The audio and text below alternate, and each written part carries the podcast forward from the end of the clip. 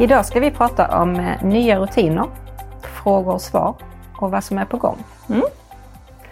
Eh, Vi har, ska börja med att vi ska släppa rutiner fyra gånger om året. Mm. Eh, Och nu är första februari var första gången vi ska göra det. Och det är ju ett beslut som har tagits i kvalitetsrådet med syfte att ja, men det ska vara ett lugn ute i verksamheten, att vi inte släpper rutiner hela tiden. Utan det ja, men som sagt fyra gånger per år och att man då kan gå in och, och se på det som är nytt. Det är ungefär som när det kommer nya lagar. Två gånger om året. Då ska man vara förberedd. Mm. Jaha, och eh, nu den första februari så kommer då loggkontrollsrutinen. Mm. Och det är ju någon som vi har tjatat om länge, men nu fick vi dessutom då hålla inne med denna för att vi skulle vänta till första februari släppa den. Eh, Men lite nytt i den kan vi säga, det är 10% av sin personalstyrka som man ska kontrollera eller loggkontrollera. Eh, Och det är en gång per kvartal. Och för de enheterna som har personal som bara har tillgång till en och samma enhet så gör man det själv som chef. Annars får man begära ut eh, loggutdragen från systemförvaltare. Vad menar du där? Om man har personal som är på flera ställen? Mm. Eh, Är det personal som bara till exempel är på en gruppbostad så kan chefen göra det själv. Men har man som inom hemtjänsten eh, tillgång till flera olika enheter så måste systemförvaltaren ta ut. Okej. Eh, Man behöver bara spara de här logkontrollsutdragen i Evolution om det finns något avvikande. Eh, Annars skriver man bara in att man har gjort en logkontroll och, och sparar det där i Evolution. Och där ska det framgå då vilken personal som man har kontrollerat. Och en gång per kvartal är minimum. Många behöver göra det oftare. Eh, till exempel för skyddad identitet så ska det göras en gång per månad och då söker man specifikt på den kunden ju. Och sen kan det finnas andra anledningar, till exempel att det är en känd person i verksamheten eller släkt inom samma enhet och så vidare. Du tänker på kändis där? Ja. Okej.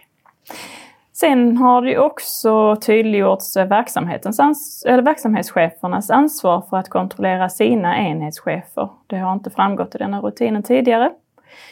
Ehm, och sen verksamhetschefen har också ansvar för att följa upp att enhetscheferna gör lågkontroller. Man ska vara medveten också om att kunden kan alltid begära ut de här loggutdragen så de ser vilka som har varit inne i deras journaler. Mm. Och sen varje chef ska ge information till sin nya personal om att loggkontroller sker och att denna information sen återkommer en gång per år. Det är viktigt att, att man får den informationen som personal. Mm. Och sen har vi en ny skyddsåtgärdsrutin. Mm. Och den kommer också släppas i februari. Och, eh, egentligen är det ju inga jättestora förändringar, den är egentligen bara förenklad. Och vi har tagit bort en hel del information för att göra det enklare att förstå. Och det är fortfarande så att skyddsåtgärder ska ju vara för att skydda, stödja, aktivera. Samtycket är helt avgörande. Eh, det framgår också tydligt nu att tvångs och begränsningsåtgärder inte får användas. Alltså man får inte tvingas till något, man får inte låsa in. Man får inte hålla fast och man får inte lura i läkemedel och så vidare. Ehm, det framgår också att enhetschefen är ansvarig för de insatserna som faller under SOL LSS. Och det är till exempel rörelselarm. Och legitimerad personal har ansvar för ja, men till exempel sänggrindar och det finns ett särskilt dokument med ansvarsfördelningen i den här rutinen. Då. Processen i stort kan man väl säga är att ja, men det finns ett behov och där går man, vad är egentligen behovet? Eh, nästa sak man tittar på är varför finns behovet? Kan vi utesluta att behovet beror på ja, men någon fysisk åkomma till exempel? Att man utesluter vissa saker innan man går vidare. Eh, och då i processsteg tre så pratar vi om, kan det vara tillräckligt med ja, men någonting annat, med extra tillsyn och annan aktivitering eller förändra arbetssätt? Men om behovet fortfarande kvarstår så gör vi en riskbedömning på om åtgärden som man har tänkt sätta in eh, och vad som kan hända om man inte sätter in den. Och blir riskerna med den här åtgärden 8 eller högre så är det ju ingen åtgärd som vi får lov att eh, använda. Sen så inhämtar man samtycke och eh, om man då kommer fram till att det är en lämplig åtgärd eh, och som punkt 5 då så gör, tar man ett beslut om den här skyddsåtgärden eller en ordination då om det är enligt HSL. Det som är viktigt här är ju att man säkerställer att alla får reda på beslutet. Både att vi pratar med varandra men också genom dokumentation. Och att man pratar igenom hur gör vi om samtycket dras tillbaka? För det kan man ju göra när som helst. Eh, och viktigt här när uppföljning ska ske och vem som är ansvarig för det. Mm. Sen testar vi åtgärden. Och inte minst viktigt är ju att vi följer upp hur det blev. Det finns särskild information om samtycke. Man kan ju lämna samtycke på olika sätt. Står särskilt beskrivet om det och det står också hur dokumentationen ska ske väldigt tydligt. Eh, sen finns det en egen rutin för vad som gäller för barn och hur uppföljningar ska ske. Och sen finns det checklistor som stöd. Eh, det är ju mycket att tänka på eh, föreningschef och legitimerad personal kring detta. Men eh, vi hoppas nu att den nya rutinen ändå ska ha förenklat en del. Sen kommer vi också i mars att bjuda in till en, en digital träff i samband med att egenkontroll kopplat till skyddsåtgärder kommer att ske och där vi också kommer att prata lite om den här nya rutinen. Mm. Vad bra. Och sen är det en rutin kring levnadsberättelsen. Ingen ny rutin, men vi har fått in en, en fråga. um, och uh, det är man, vi får frågan om de får lov att vara i kundens lägenheter. Mm. Uh, och det, det får den såklart vara om det är en kopia. Originalet ska finnas i genomförandeakten, alltså den här fysiska mappen eller permen eller vad man har. Um, Mm. Och enligt vår dokumenthanteringsplan så ska de här handlingarna sparas i fem år efter sista anteckning i journalen. Så det är det vi har förhållit oss till, att det är ett originaldokument som inte får lov att vara hos kunden enbart. Men en kopia såklart om man vill det. Mm. Och sen har vi också fått frågor om det här med att dela dokumentation.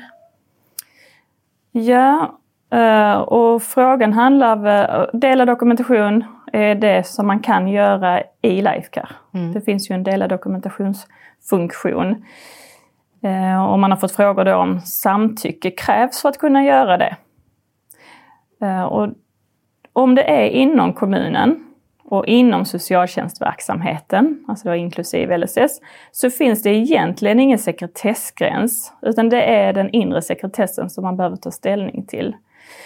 Men information här emellan får bara lämnas i den utsträckning som är normal eller behövlig, säger man då.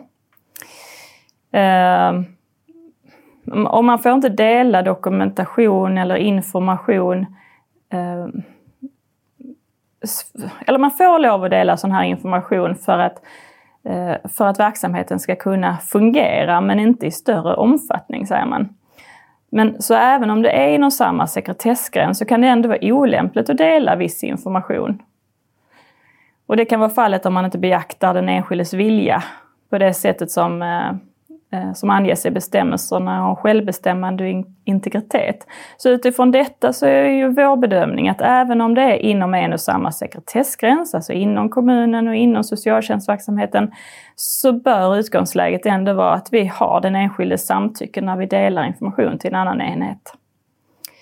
Eh, men samtycket kan man ju alltid inhämta i förväg. Jag tänker att ofta är det ju inga problem. Det är väldigt sällan en enskild tycker att det är något konstigt att dela information. Och, och tycker man det, då får vi ju överväga om det verkligen behövs för att verksamheten ska fungera. Mm. Jag tänker också att det är ganska viktigt om, om kunden ger till samtycke eh, att man kanske inte delar all information. Nej. Alla journalanteckningar kanske inte behöver delas mellan boende och daglig verksamhet till exempel. Nej. Utan det som är väsentligt för den Mm. Och det är precis det här som står i eh, lagstiftningen, vad som är normalt eller behövligt mm. för att verksamheten ska fungera. Mm. Sen har vi också fått frågor om meddelandefunktionen och Cefus. Mm. Cefus, är det känt tror du? Nej, kanske inte. Men i Teams-modulen eller appen eller vad man säger så finns det ju en liten eh, ruta där det står Cefus. Och eh, det är också ett sätt att skicka säkra meddelande. Så det är svårt att veta vad man ska skicka var, mm. kanske. Eh, men Lifecam-meddelande är ju super inom vår förvaltning. Så länge som man inte skriver journalanteckningar där, som vi har pratat om tidigare. Mm. Fördelen gentemot e-post är ju att eh, det kan stå personuppgifter här, vilket gör att det är ett bra sätt att kommunicera mellan varandra. Eh, viktigt här att man tänker på att eh, lägga sig som frånvar frånvarande om man inte är i tjänst. Så att det inte ligger information där som missas. Mm, så det var Lifecam meddelande. Men om vi tänker Cefus, det kan man ju använda för att skicka till eh, andra parter. Alltså till exempel om man ska skicka något med personuppgifter som eller till Försäkringskassan eller till Arbete och välfärd eller andra myndigheter utanför vår förvaltning. Då funkar Cefus jättebra. Jag får till exempel från IVO, kommer oftast eh, Ja. det hållet också. Ehm, och man kan ju använda det för videosamtal. Om man ska prata om kunder eller med kunder. För information i Teams går ju upp i det så kallade molnet. Då är inte säkert om vi nämner personuppgifter, men det är Cefos. Eh, Det finns manualer för båda de här sätten i Cané. Också när man ska välja vad. Och det här med SWODen, det har vi ju pratat om eh, lite tidigare och jag pratade om det på dokumentationsombudsträffarna. Sammanhållen vård och do- omsorgsdokumentation. Ja. Och det har tagits beslut i ledningsgruppen nu om att ta det här ärendet till omsorgsnämnden. Så att det kommer tas upp där i februari, om jag är rätt på det. Och blir det beslut om att tillämpa lagen där så kommer vi såklart att börja jobba med detta. Och det handlar då om att på ett enklare sätt kunna ha direktåtkomst till varandras journaler över både lagrum och mellan olika utförare som vi inte kan idag. Idag kan vi ju inte gå in och och se i någon privat utförare, hemtjänst till exempel, från kommunal sida och vice versa. Men det skulle man kunna tänka sig att man får framöver. Eh, Vi kommer ha en träff med Socialstyrelsen inför de föreskrifterna som ska skapas nu inom kort. Det ska också bli spännande att vara med där. Och sen har vi en del dialog med både SKR och andra kommuner om hur det här arbetet fortskrider. Eh, problemet vi har idag är att vårt system inte stödjer den nya lagen. Så det i sig kommer vara en liten utmaning men som vi kommer behöva jobba med. Du var ju med i en film också. Ja, jag fick i uppdrag av SKR att spela in en film. Så det får vi se om vi kan titta på framöver eller om vi väljer att skippa den. Spännande i alla fall. Mm. Mm. Jaha, och det vi kommer att göra nu är ju att vi kommer att påbörja årssammanställningarna av avvikelserna. Och när det här poddavsnittet släpps så ska det ju vara klart. Mm. Och vi kommer också plan- börja planeringen för hur verksamhetsuppföljningarna 2024 ska gå till. Ja. Och, Och vi kommer inte ha någon verksamhetsuppföljning här nu under våren som det är tänkt och det handlar ju om att vi har vissa vakanser på MAS och MAS-sidan. Men eh, desto bättre för oss att vi hinner planera och göra det bra fram till hösten. Då. eh, vi kommer också att jobba med upphandlingar. Mm. En, upp, en upphandling och eh, av stängning av Lindåsa. Stängning av Lindåsa, ja det innebär ju en verksamhetsövergång till kommunen kan man säga. Och sen är det jobb med upphandling på, och det är Björklunden, det är vård och omsorgsboendet. ja. Eh, och vi har planer på att göra en ny avvikelsefilm. Ja, precis som vi gjorde med den som, där vi pratade om dokumentation. Precis. Något liknande. Ja, det ska bli härligt att vara skådespelare igen. Mm. Ja, och sen är det snart dags för en ny introduktion för nya chefer. Ja, den har vi i mars och vi tänker även där att eh, även gamla chefer som känner att man behöver fräscha upp lite kunskaper är mycket välkomna dit. Vi brukar inte vara så himla många. Det brukar bli mycket diskussioner eh, och inte så mycket kunskapsmatning. Och den var i mitten av eh, mars. tyckte jag, såg. Man anmäler sig där via Utbildningsportalen. Ja. Mm. Och annars är det att vi har ju lite manfall på vår enhet. Vi saknar ju eh, eh, ny MAS och ny MAR. MASen börjar ju första mars. Ja. Eh, Men MARen är inte klart än. Och en kommunikatör. Ja, precis. Det är tur att du är kvar i alla fall. Jaha, och du Det är med lugnt på SAS-sidan. Precis, precis. Ja, det var väl allt vi hade för idag. Ja.